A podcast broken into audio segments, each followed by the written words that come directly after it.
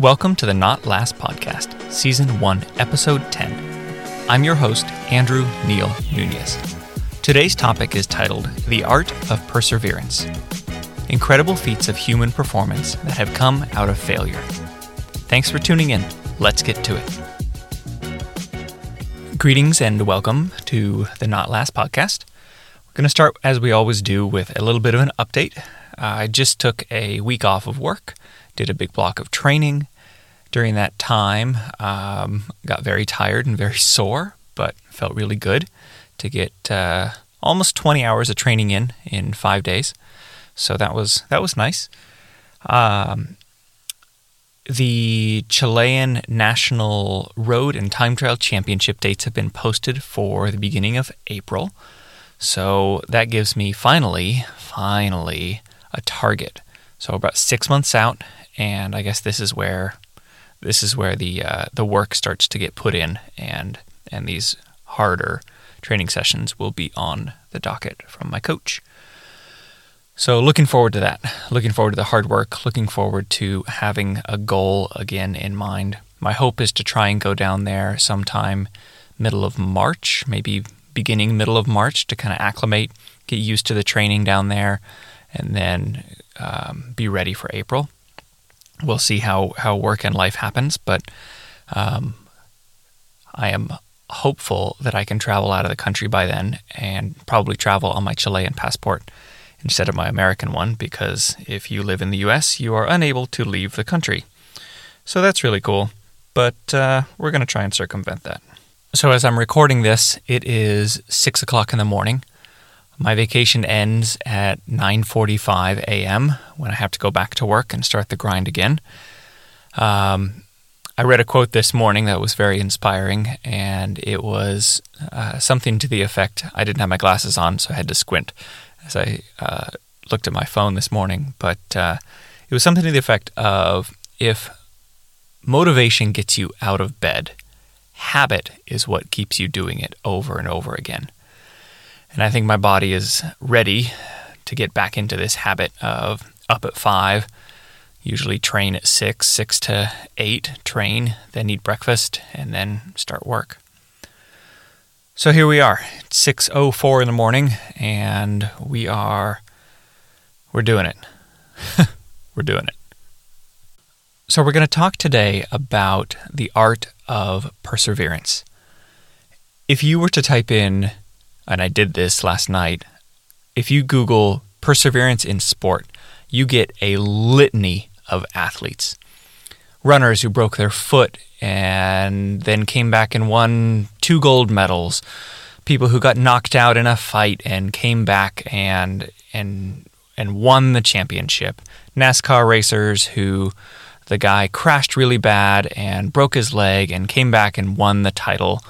Um, footballers, baseball players, golfers, you name it, there is a litany of athletes who who have exemplified this art of perseverance. I think that is a a key component of a good athlete is to be able to persevere. So the story I'm going to share with you, you may have heard before, uh, you probably have, but um, it's so good that it's worth sharing again. So in 2013, a woman named Diana Nyad. At the time, she was 64 years old. She swam unsupported from Cuba to Florida. It's about 111 miles. Took her 53 hours. Think about that 53 hours in the water, unsupported. She, of course, as most great athletes do, has a mantra or had a mantra, and it was find a way. And this this feat took her five attempts. She failed four other times to try and do this. Now, this isn't like get in the pool and swim for a while. This is full on open ocean swimming. It's from Cuba to Florida. This is I'm I'm not a swimmer. Let me preface with that. But but even if you're not, you can appreciate that she spent 53 hours in the open ocean, swimming from point to point.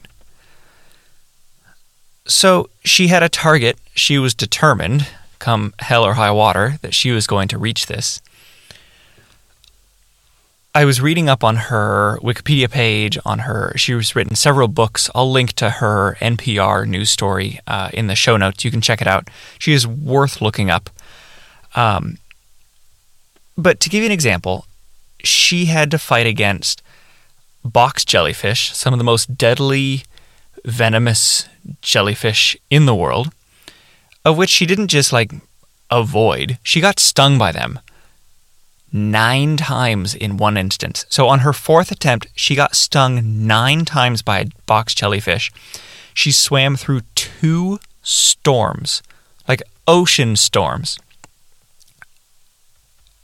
Yeah. Pretty freaking rad.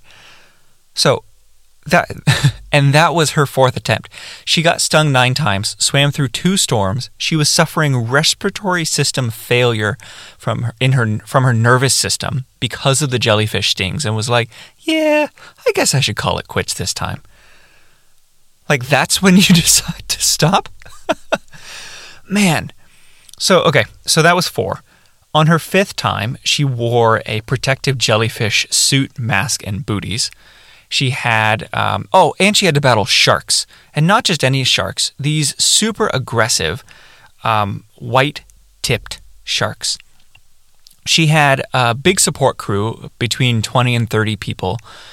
And they would, you know, one guy would follow in a kayak and had this um, shark protecting, like electrical field pulse that would send out uh, around her.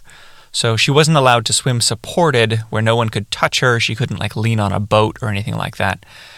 Again, for 53 hours, she was not, she was floating in the water. No one could help her. They could hand her food, they could, you know, um, give her new goggles or what or whatnot, but she couldn't rest on the boat. She couldn't do anything. Uh, she had a lead boat that had a string of um, or a white flag that would kind of dangle in the water, similar to like when she's swimming in a lane, that would kind of guide her so she wouldn't veer too off course. Her first and second attempt, she veered off course so much due to the storms and and the currents that um, she couldn't make her way back. She physically couldn't make her way back.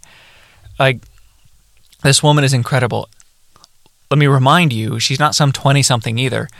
She did this at 64 years old in 2013. Whew, that's a lot. 64 years old. She said, I want to prove to people that anyone can do th- can do this, that anyone can can achieve a goal, and I'm not done yet. Like, whoa, okay, yeah, you you win, you win the inspiration story, you win the the perseverance story. Four times you failed at this, and on the fifth time you were like, yeah, I'm gonna do this.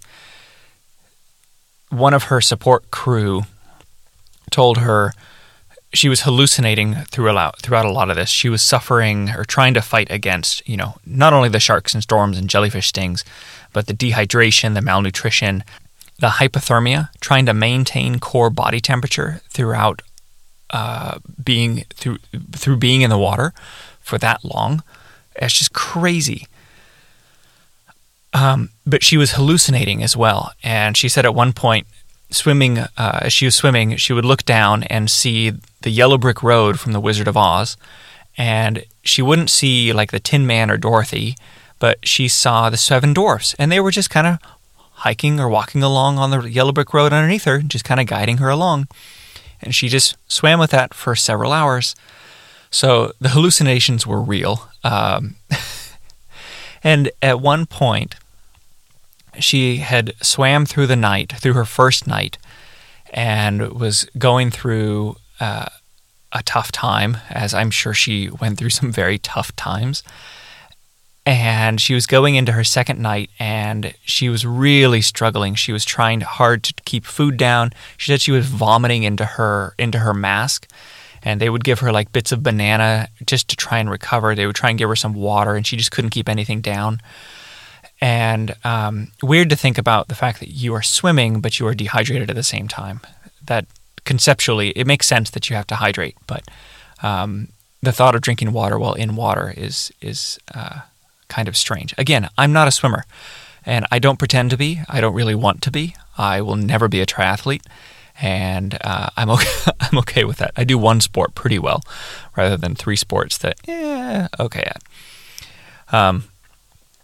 So anywho, she was trying to keep things down. She kept throwing up. She couldn't maintain, you know, uh, keep anything in in her body, and she was waiting for. Uh, she swam through all, through the night on her second night, and uh, saw what she thought, or as her her um, her helper was telling her that that she saw the sunrise. She's like, "Oh, I'm so cold. I can't wait for the sun to rise up and um, and and warm me, and and I will keep swimming through the day." And that's enough motivation. And her helper said, "No, that's not the sun rising. Those are the lights to Key West." She's like, "Oh my god."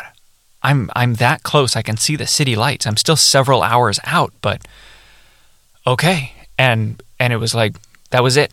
She put her her goggles on and and just just chugged away. Just got it done. 53 hours in the water, 111 miles, 64 years old.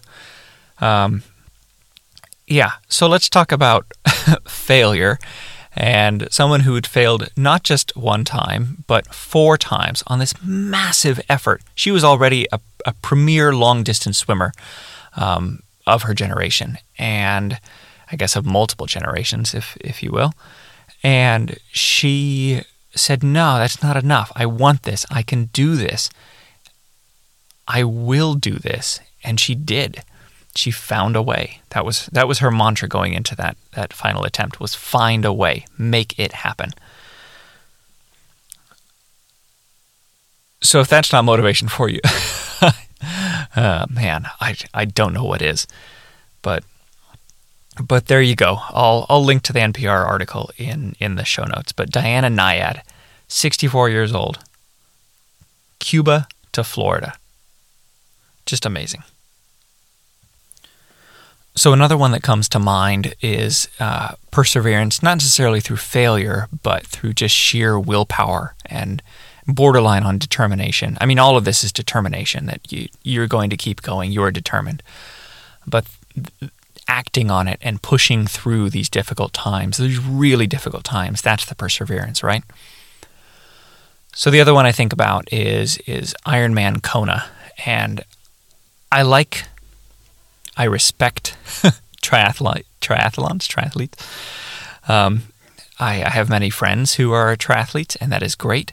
That is not my discipline, and that is okay. But um, Ironman Kona is one that I do like to watch. Uh, I don't ever want to go participate unless it was a relay event where I can only do the bike. But um, you know, I, I, like to watch it uh, on the YouTube or watch recaps on the YouTube. And my favorite bit, again, it goes back to what I've said in earlier episodes of like, there's always a winner. It's usually a pro, or there's some upset of like semi-pro athlete who comes out of you know seemingly out of nowhere, but he's been kind of in the shadows the whole time, or she's been in the shadows the whole time. And there, there's always those stories, especially it comes out in these ultra endurance events.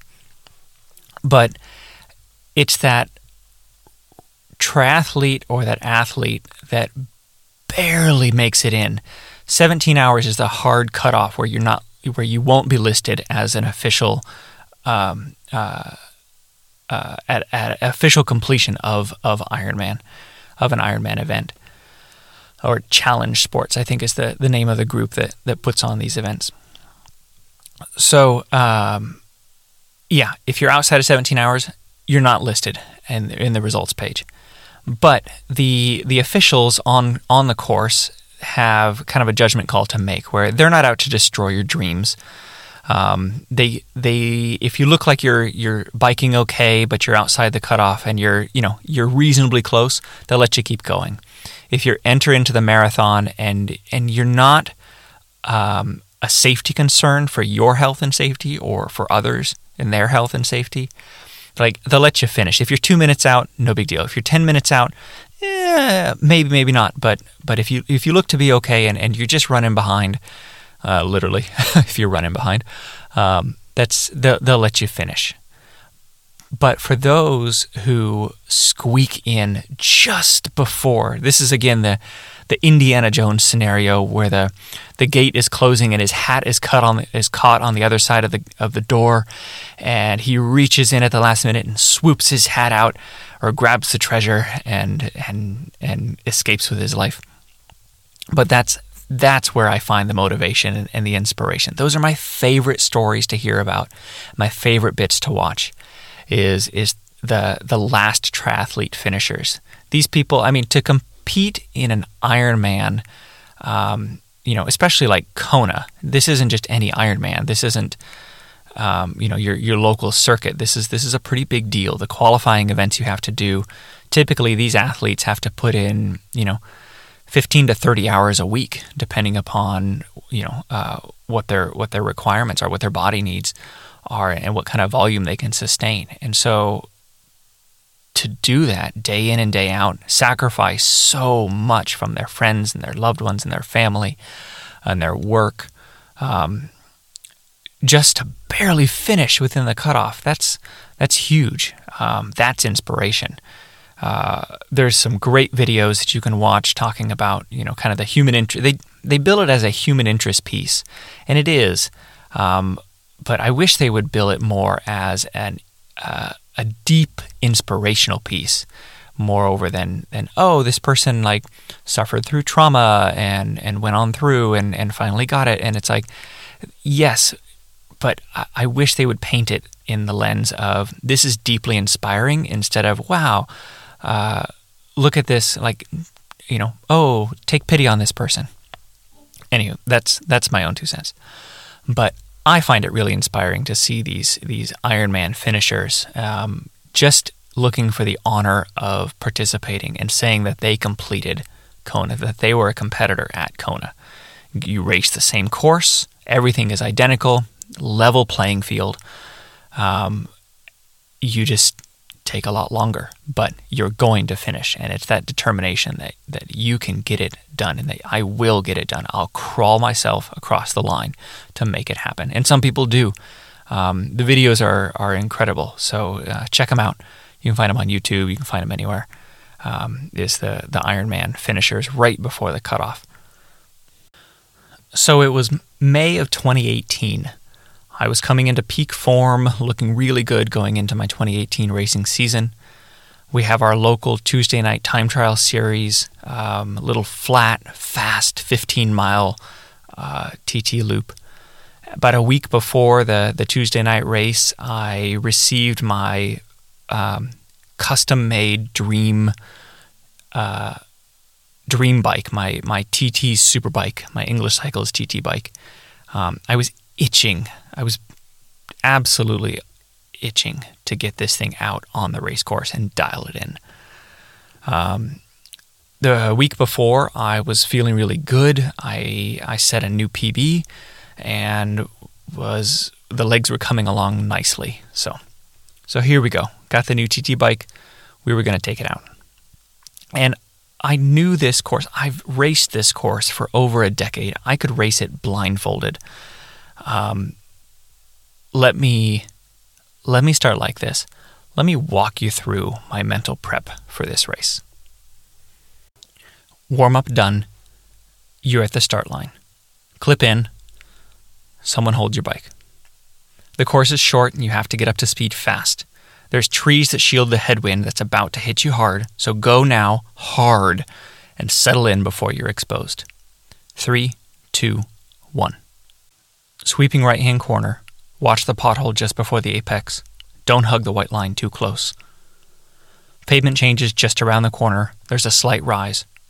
You want to let up off the gas, but don't. Push. Push over the top and hold your speed. Then, straight on till morning. It's a headwind now. 15 miles. That's 5 miles every 10 minutes. You have to go 30 miles an hour. Lap chime goes off for the first five miles. Glance down, see where you're at. Too fast, you won't make it to the end. Too slow, you're already losing ground. 9 minutes, 55 seconds. Good. Hold steady. 30 miles per hour, 90 degree right hand corner. Brake hard, swing wide, cut in, apex the line. Stand and accelerate hard. Your gear is going to feel insurmountable, but you've got to burn that match and get back on top of it. Tuck back in, let's go. Headwind turns to a crosswind from the left. Hug tight to the right of the road. That's where the houses are. Hopefully, they'll give you some respite. Churn up the air a little. Sweeping right hand corner, followed by a sweeping left. Keep the speed up. Quick glance over the shoulder. No cars. Hug the yellow line. Apex the turn. Stay tucked. Watch for loose gravel. Look up. Final right hand turn coming up. There's a flagger on the left, so no need to look that way. Brake hard, swing wide, cut in. It's ever so off camber, so watch yourself. All good. Tuck in, back up to speed, 30 miles per hour. Second five mile chime goes off. 10.02. Good. Let's empty the tank. Crosswind turns to tailwind. Think small thoughts. Five miles, 10 minutes or less to the finish. Hold on. Up to 30 miles per hour. 31? Yeah. 32? Uh, okay. Slight right turn, slight left turn, lose a little speed, get back up to 30. Okay, hold this. 31? Yeah. More? Eh, I'll try.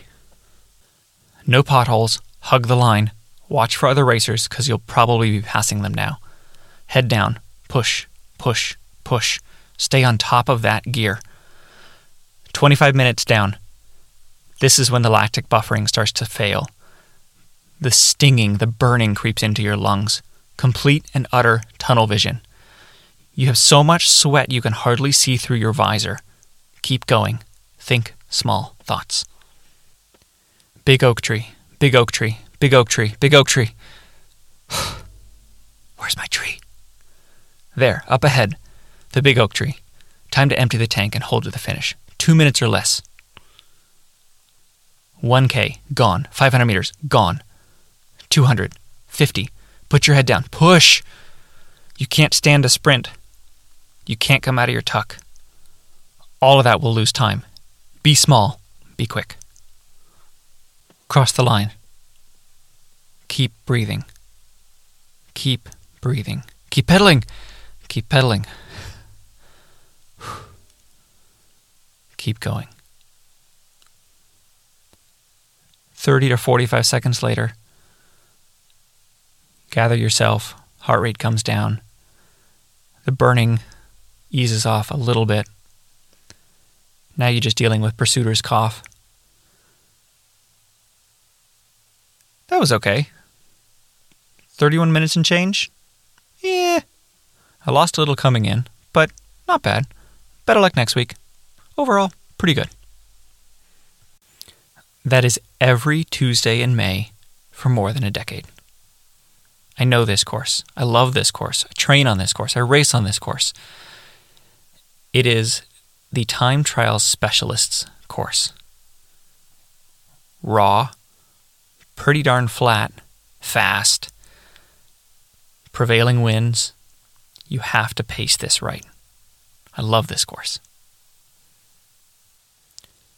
Tuesday, May 22nd, 2018.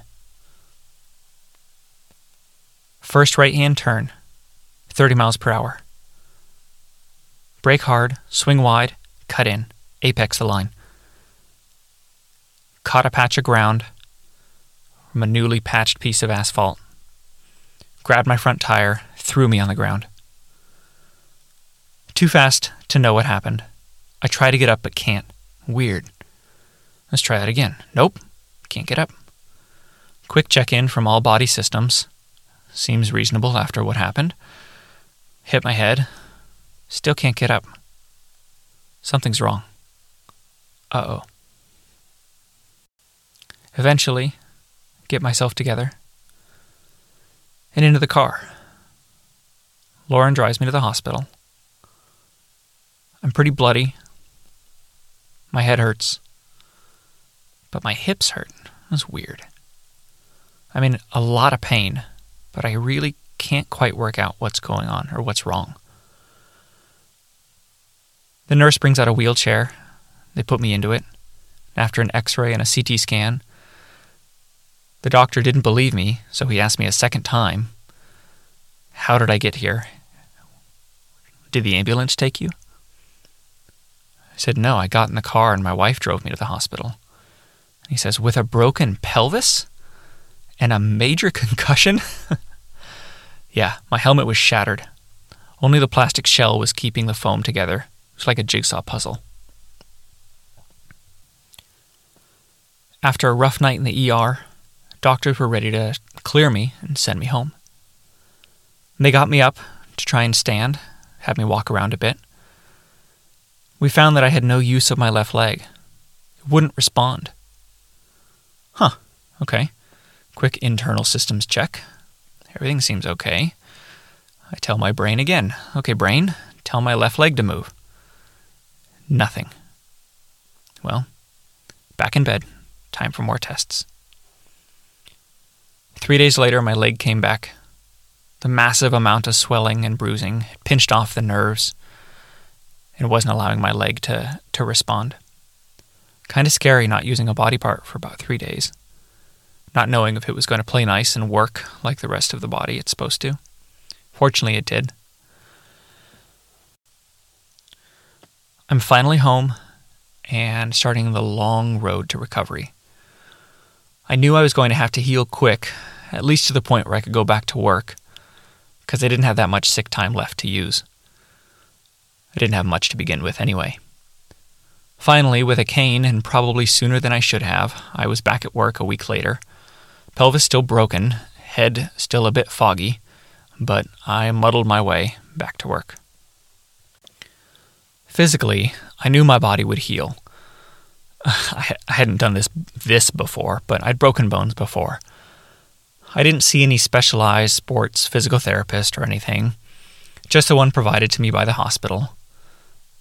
It was funny because they they'd never worked with a cyclist before, and were a little perplexed by how disproportionate my body was.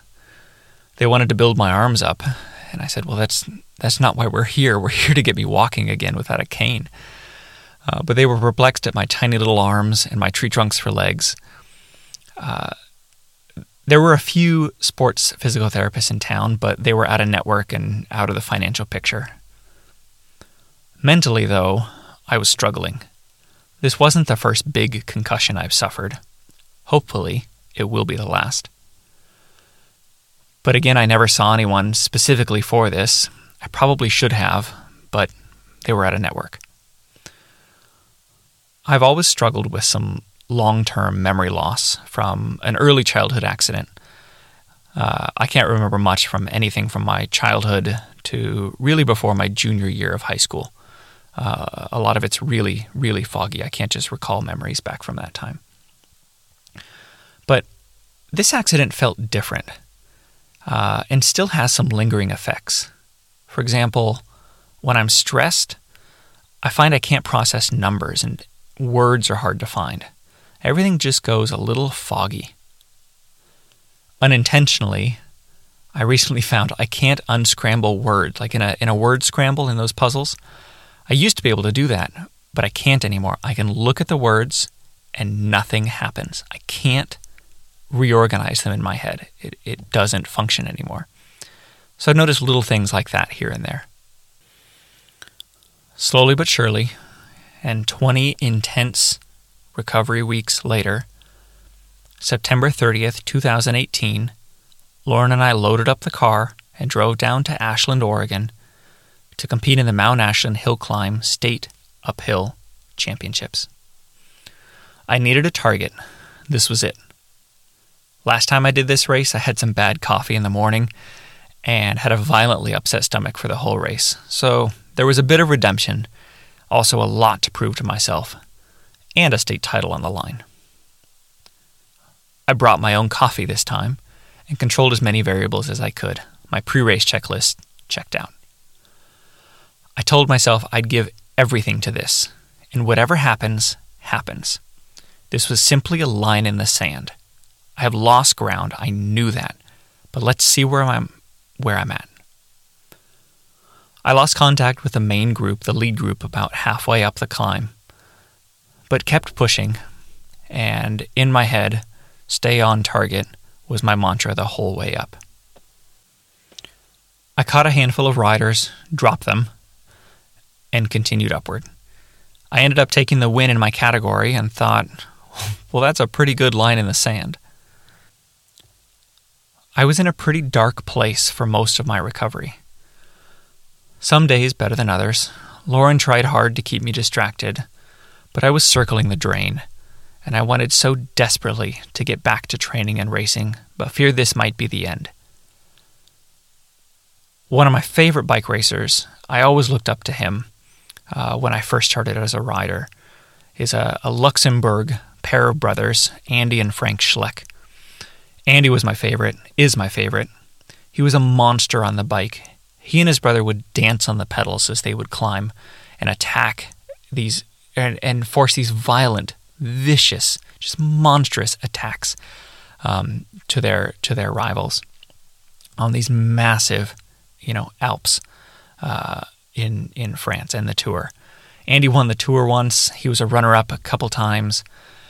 Um, but at the pinnacle of his career, Andy suffered a crash and broke his back. And he never really made a full recovery or a comeback into pro cycling. I was so gutted for him to kind of see him fall from glory. He was so good. Um, and I fear this might be the end of my journey. But after the hill climb, I felt like I was on the right trajectory at least. For almost that next year, I still had lingering effects and soreness. After hard sessions or sitting too long in a hard seat, I'd, I'd be in pain. I've, I've now either learned to deal with it or it's fully recovered uh, just over two years on. But it's been a slow and difficult process to still have this lingering, nagging little little thing in the back. Literally in the back. I like to think I'm tough like tough as nails. Sometimes, oftentimes, it's really not the case. But what I can do is persevere. I've worked garbage jobs. I've done difficult things. Recovered from I can't tell you how many broken bones. But I'll get through this. One deep breath at a time. I will get through this. I will leave you with these three reflections. First, think back to when you struggled in the past and ask yourself, how did I get through it? Second, whatever your current struggle is, know that you are strong enough to get through it. My mom always tells me, this too shall pass. And like most moms, she's right. Finally, take inventory of your mental toolbox. Make sure you're using everything that you have. If you're out of options, don't be afraid to reach out. We all need a little extra help sometimes. It is not a sign of weakness for doing so. Sophie, do you want to say hello?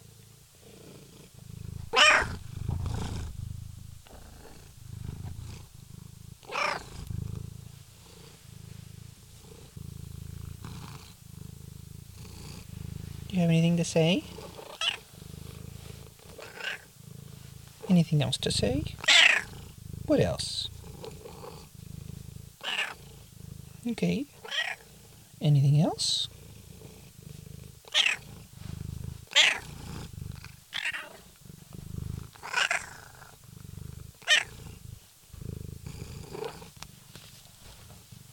Okay.